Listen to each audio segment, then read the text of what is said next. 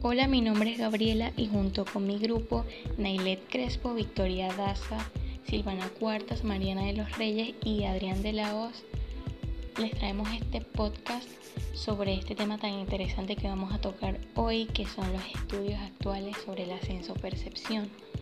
Y para hacer esto decidimos apoyarnos en un artículo que encontramos en la base de datos de la Asociación Americana de Psicología un artículo bastante reciente del año pasado 2019 que lleva por nombre bloquear la entrada táctil en un dedo usando anestésicos, mejora el tacto, la percepción y el aprendizaje en otros dedos. Bueno, ahora para iniciar este podcast me voy a permitir explicar el artículo y para eso quiero comenzar diciendo que la plasticidad cerebral es un mecanismo clave para el aprendizaje y la recuperación.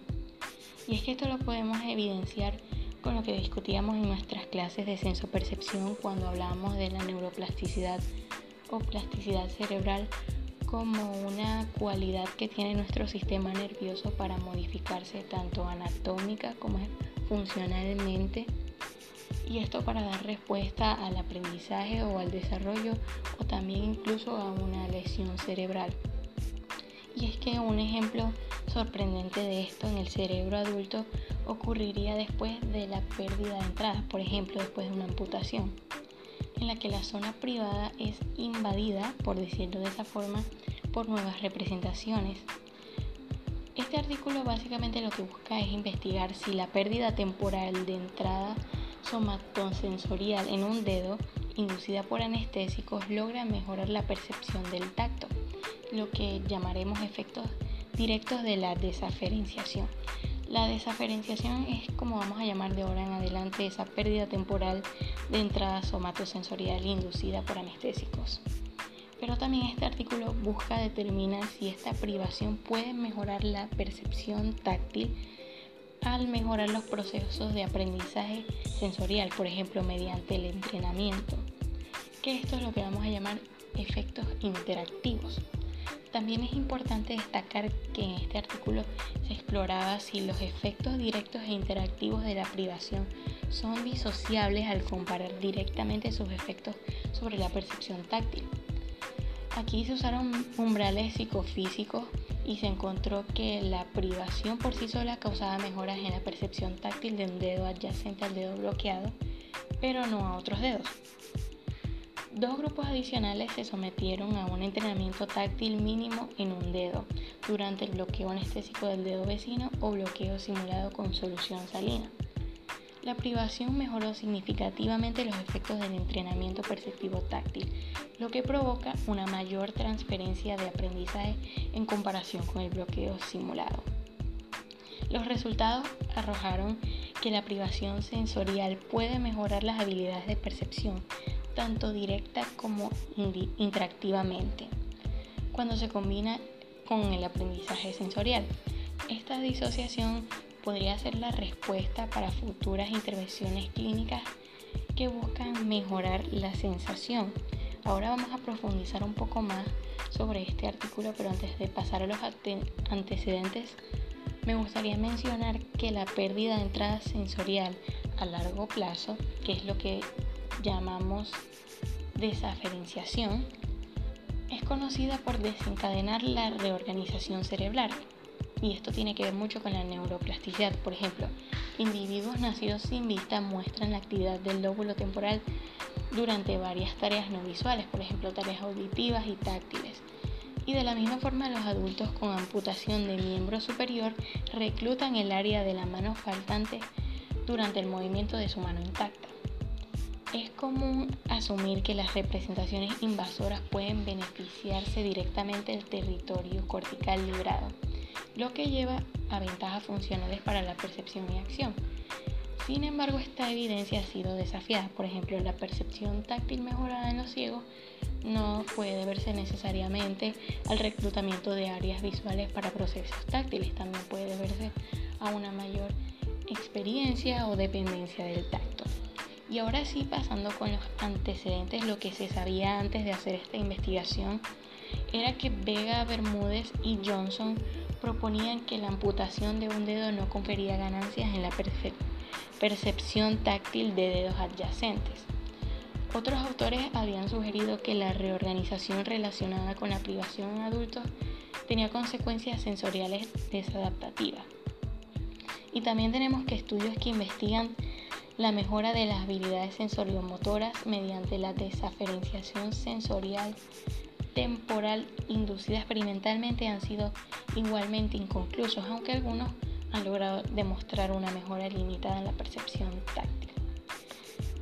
Otra consideración clave que debemos tener al interpretar estos informes es que los cambios de percepción pueden ser no causados por la desaferenciación por sí sola, sino por la exposición a protocolos de prueba que era lo que llamábamos entrenamiento o por comportamiento alterado también desencadenado por la desaferenciación. Algunos grupos han investigado si la plasticidad relacionada con la privación se puede aprovechar para impulsar explícitamente efectos de entrenamiento sensorial. Aquí nuevamente los resultados han sido mixtos, con informes que indican que la desaferenciación temporal mejora el aprendizaje motor, el aprendizaje táctil, entre otros informes.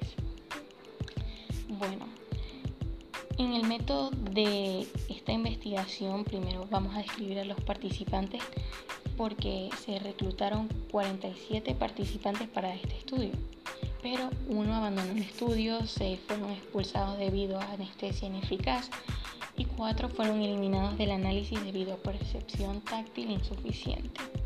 Los restantes fueron asignados a una de tres condiciones que se basaron en el, grupo, en el orden de ingreso. Algunos participantes finales fueron directamente asignados a grupos para garantizar la coincidencia de edad y de género en grupos, que esto también es bastante importante. Ahora, en cuanto a la línea del tiempo, este estudio se llevó a cabo en un periodo de 6 a 7 días. Tenemos también las intervenciones de desaferenciación, porque veníamos hablando de esta, digamos, interrupción o pérdida sensorial temporal. Pero ¿cómo se logra esto? Bueno, todos los participantes recibieron el mismo protocolo de desaferenciación, pero la intervención variaba solo en la sustancia inyectada, que dependía en asignación de grupo. Con la mano derecha del participante en, pronación, un médico capacitado insertaba una aguja estéril de calibre 25 en el aspecto dorsolateral de la base del dedo índice derecho y un mililitro de solución se inyectó continuamente a medida que se retiraba la aguja. Este procedimiento se repitió en el otro lado de la base del dedo para lograr una anestesia completa, lo que también podríamos llamar un anillo bloquear. Ahora aquí tenemos dos tareas, tenemos la tarea de prueba y la tarea de entrenamiento mínima. En la tarea de prueba tenemos que aquí se evalúa la percepción de la orientación de una rejilla, utilizando un conjunto de siete rejillas de domo plástico. Los dedos evaluados fueron el índice, medio y anular de la mano izquierda y derecha. Debido a que el entrenamiento fue administrado en el dedo medio derecho, esta selección de estos seis dedos evaluados permitió sondear las ganancias en tres dedos conocidos por beneficiarse de la transferencia de aprendizaje, que serían el índice y anular adyacentes en la mano entrenada y el dedo medio homólogo de la mano no entrenada, así como dos dedos sin relación topográfica al dedo entrenado, que en consecuencia no muestran ganancias en transferencias de aprendizaje. En cada prueba de esta tarea lo que hacía el experimentador era que presentaba una de las siete rejillas de prueba a la yema del dedo del participante con las ranuras orientadas paralelas o perpendiculares con respecto al eje medial proximal del dedo del participante. Se le pidió al participante o a los participantes que respondieran usando una opción forzada de dos alternativas, si la cúpula era paralela, es decir, si estaba hacia abajo o perpendicular. Y en cuanto a la tarea de entrenamiento mínima, este entrenamiento que podríamos llamar entrenamiento perceptivo táctil, estas sesiones se utilizaron para mejorar la percepción táctil de la orientación de la rejilla, aunque también se consideraba que esta tarea era resistente a los efectos del entrenamiento, pero luego estudios posteriores demostraron que esta tarea puede producir de forma robusta el aprendizaje perceptual táctil después del entrenamiento. El dedo entrenado, como ya habíamos mencionado antes, era el dedo medio de la mano derecha y la tarea para este entrenamiento difería de la tarea de prueba. En este caso, lo que hacían era animar a los participantes a aprender las características táctiles de los estímulos en vez de requisitos de tarea. En cada prueba la rejilla fue presentada dos veces al dedo entrenado y se pidió a los participantes que informaran si ambas presentaciones estaban orientadas en la misma dirección, es decir, si ambas estaban hacia abajo o ambas hacia arriba o en diferentes direcciones.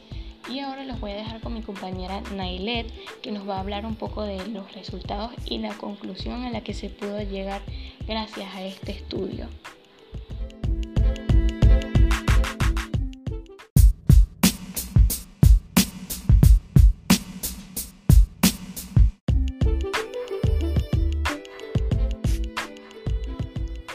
Resultados. Efectos directos de la desaferenciación.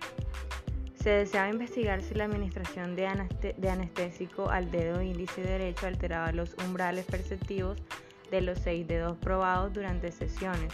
Se descubrió que efectivamente había una diferencia en la forma en que los dedos del grupo cambiaron de umbral con el tiempo y se encontró que hubo mayores ganancias perceptivas en el dedo adyacente a la desaferenciación que en los cinco restantes dedos de la mano.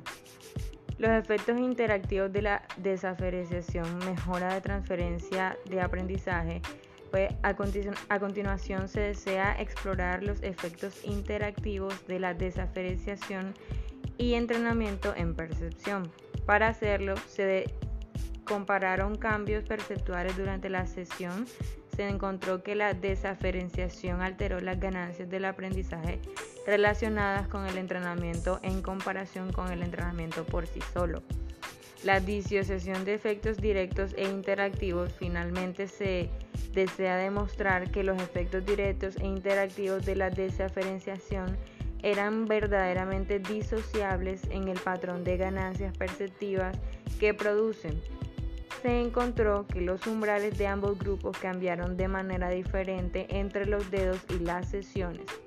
Esto indicó que las mejoras sensoriales fueron atribuibles a tanto los efectos del entrenamiento como al bloqueo, no el bloqueo solo.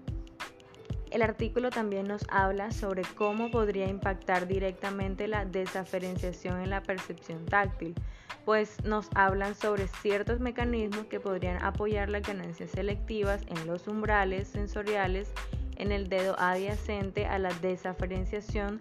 Nos dicen que es probable que los campos corticales y subcorticales relacionados con la desaferenciación estén intrínsecamente vinculados en esta parte del documento se enfoca en discutir los cambios documentados en la corteza somatosensorial primaria. Estos se han estudiado más profundamente y gracias a esto nos da una comprensión más completa de los cambios fisiológicos que se ven relacionados con la desaferenciación. La reorganización de la corteza somatosensorial primaria después de la desaferenciación se ve impulsada en la mayor parte por alteraciones del equilibrio de excitación-inhibición y los procesos de plasticidad de Hebb. Lo que nos trata de decir Meresnich, sorry, Merzenich con sus y sus colegas en su investigación sobre la amputación de un dedo es que el territorio cortical que ocupaba el dedo faltante ahora está subsumido por los dedos adyacentes. Para el año 1997, Fagin y sus colegas mostraron cambios relacionados con la desaferenciación en todo el sistema en todo el sistema somatosensorial que se produjeron casi inmediatamente después del bloqueo anestésico. La rápida escala de tiempo en que se presentaron estos cambios nos da a entender que la reorganización se apoya en el desenmascaramiento de conexiones preexistentes entre áreas corticales adyacentes. La, la desaferenciación provoca aumentos casi inmediatos en los recursos de procesamiento para las entradas sensoriales ahorradas Apoyando esto, los aumentos relacionados en el entrenamiento en la extensión del área cortical se correlacionan con las ganancias perceptivas en los estudios de aprendizaje táctil dicho por Recanson, Mercenich, Jenkins, Graxi y, y Dinse en 1992 dándonos a entender que la desaferenciación podría causar ganancias similares al aumentar las representaciones corticales y con varios ejemplos de cómo afectaría la desaferenciación a nuestra percepción táctil, la literatura fisiológica nos sugiere que, aunque la mayoría de los, de los efectos de desaferenciación ocurren en ubicaciones corporales directamente adyacentes a la zona desaferente, los efectos no se limitan a ubicaciones adyacentes. con cambios que se documentan más lejos, esto según Mercenich y sus colegas en el año 1984. Ahora hablamos sobre cómo podría interactuar la desaferenciación con el entrenamiento para producir ganancias en el aprendizaje. Lo que este artículo nos da a entender es que la privación de una habilidad sensorial nos puede ayudar a mejorar la entrada sensorial en los demás órganos. Anteriormente decíamos que la desaferenciación causaría que las ganancias de aprendizaje relacionadas con el entrenamiento se transfieren más allá del alcance normal de la transferencia topográfica. Los estudios recientes que utilizan diseños similares han demostrado que la transferencia de aprendizaje provoca un patrón específico y restringido de ganancias de aprendizaje con transferencia del dedo entrenado a los dedos adyacentes y homólogos solamente. Eh, posterior a esto, lo que se buscaba era determinar si se podía ampliar el límite de transferencia. Como dice anteriormente la, la, desaferenciación daría como resultado la transferencia del aprendizaje a los dedos índice y anular de la mano no, no entrenada, que normalmente no aprenden en circunstancias normales, es decir, sin desaferenciación. De acuerdo con nuestra predicción, encontramos que el grado de transferencia de aprendizaje fue mayor en estos dedos cuando el entrenamiento se combinó con bloqueo sensorial en comparación con cuando se combinó con bloqueo simulado. Nos habla cómo la pérdida de entrada mejora la percepción táctil y el aprendizaje. Por ejemplo, cuando perdemos un dedo se altera el patrón de transferencia del aprendizaje al cambiar las relaciones de vecindad topográfica. En, en el sistema somatosensorial y en este caso los dedos podrían volverse adyacentes después de la desaferenciación donde antes no estaban modulando así de forma en que el aprendizaje se puede transferir entre los dedos. La pérdida de entrada de un órgano permite que mejoremos nuestra percepción táctil y de aprendizaje con los órganos restantes. En conclusión, hablando sobre la desaferenciación y la plasticidad por experiencia, decimos que, dada la influencia potencial de la estimulación táctil indocumentada, sugieren que las mejoras sensoriales en el grupo de solo bloqueo también podrían haber resultado en parte de la interacción de la desaferenciación y la experiencia sensorial. Gracias.